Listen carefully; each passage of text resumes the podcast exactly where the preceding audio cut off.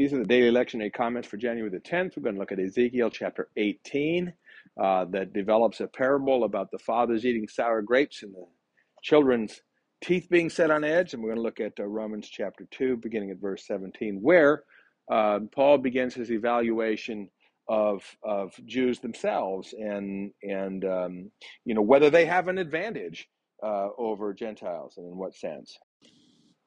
Okay, Ezekiel chapter 18 um, begins with the Lord saying, What do you mean by repeating this proverb concerning the land of Israel? The fathers have eaten sour grapes, and the children's teeth are set on edge.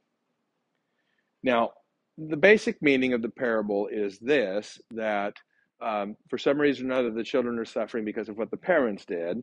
And the Lord is asking Ezekiel what exactly the people mean by repeating this parable. The idea seems to be this that there were many in Israel who were blaming their present circumstances, the fact that they were, for example, in exile, or the fact that the, the nation itself uh, and uh, you know and, and, the, and the, the, temple being destroyed and all of that. Um, that that is that is somehow or another because of previous generations. That this generation didn't do that, and now all the chickens are coming home to roost from previous generations. But the Lord will not have that. Uh, he, he doesn't deny that the, the, the previous generations may very well have created a lot of these problems, but he is not going to let the present generation off the hook. And um, so this this uh, expression that he uses over and over again, this expression or something like it, the soul that sins uh, who sins shall die. The Son shall not suffer for the iniquity of the Father, nor the Father suffer for the iniquity of the Son. The righteousness of the righteousness shall be upon himself, and the wickedness of the wicked shall be upon himself. So, what the Lord is essentially saying, He's not denying that previous generations sinned. He's not denying that the sin of previous generations has, in, in some sense, come to roost on this generation. What he is denying is that this generation is innocent. This generation is not innocent. And therefore, they are not only suffering for themselves, but yes, they may also be suffering for things that their fathers did too. As uh, the scripture says in, uh, in the Ten Commandments itself, I, the Lord your God, am a jealous God, punishing the children for the sins of the father to the third and the fourth generation of those who hate me.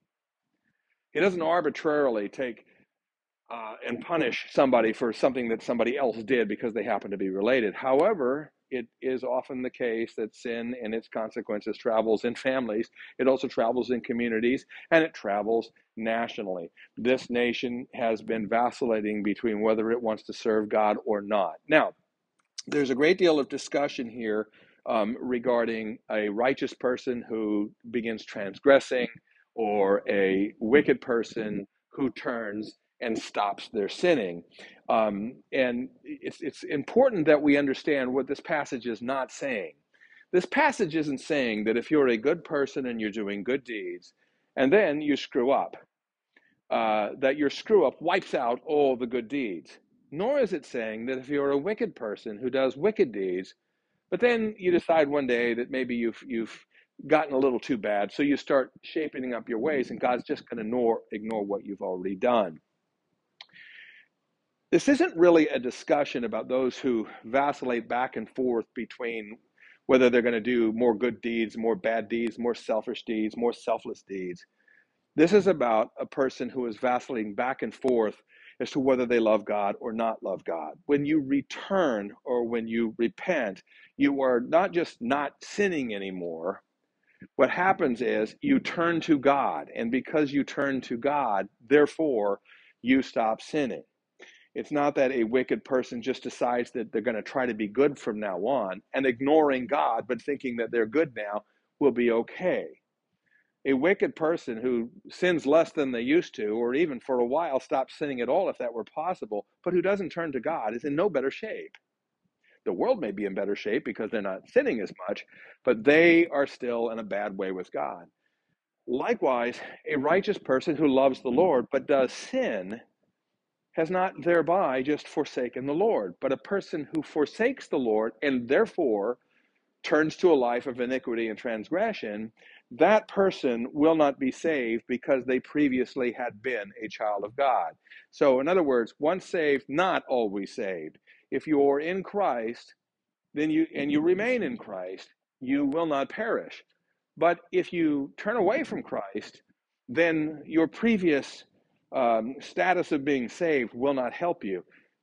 By the same token, if you are a worshiper of Satan himself, but then repent of that and turn to Christ, the fact that you previously had been an awful person will not be held against you. So the idea here isn't that God is measuring your deeds and whatever your last deeds were, that's how you're going to be judged. It's who your God is.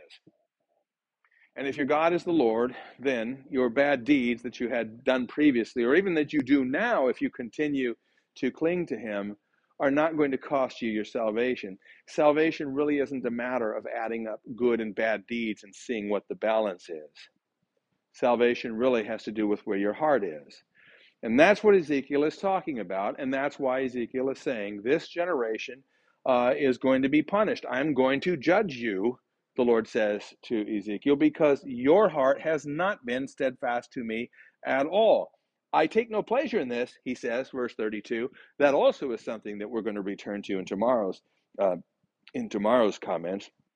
I take no pleasure in the death of the wicked.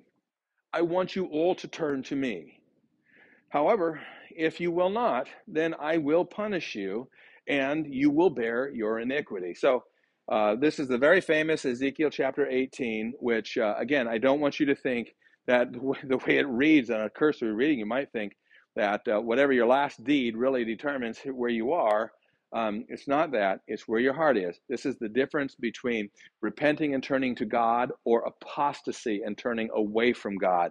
It's not the difference as to whether you did more good deeds today than bad or your last deeds were good or not. It's repentance and returning to God which is a daily and constant thing, or apostasy and turning away from God, which is a daily and constant thing.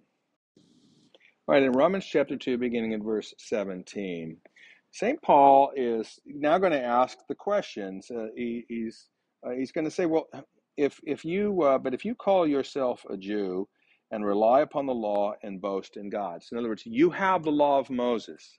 You have the Torah, you rely on God.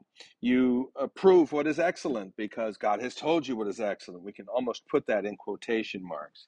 You are instructed from the law. You are a guide to the blind. So the Jews oftentimes consider themselves a guide to the blind. They had the law of God, and the pagans did not. You're an instructor of the foolish. Having the law, uh, in the law, the embodiment of knowledge and truth. Now, that's a true statement. The law of Moses, the Torah, is, in fact, the embodiment of knowledge and truth. It tells us uh, uh, much about the realities of God and us and sin and his people and his plan of salvation. The entire scripture is built upon it. So, if you're a Jew, you have all these things. The question he asks, though, in verse 21 is You then who teach others from the law of Moses, do you not teach yourself? While you preach against stealing, do you steal? And so on.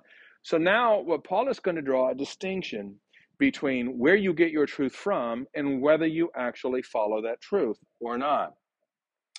He uses uh, the the idea of circumcision, which was one of the uh, commandments that was contained in the law of Moses, and but circumcision is an outward act. The question is, circumcision is supposed to match an inward disposition. A person who is circumcised presumably lives according to the law of Moses and walks according to the law of Moses. He loves the Lord his God with all his heart and mind and strength. He loves his neighbor as himself. But what if you have a person who is circumcised all right, but does not love the Lord his God with all his heart and mind and strength, does not love his neighbor as himself, and does not particularly embrace the word of God as delivered in Moses, then will circumcision help you?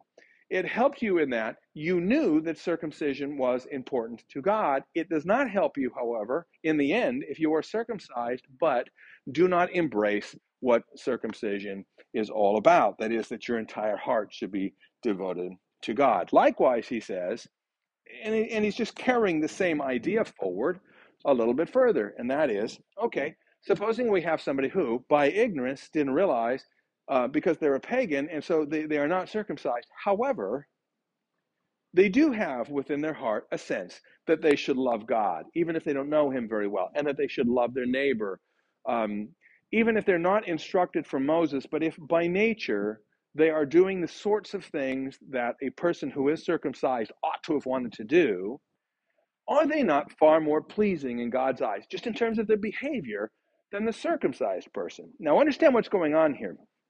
Paul is not talking about which one is actually saved or which one not.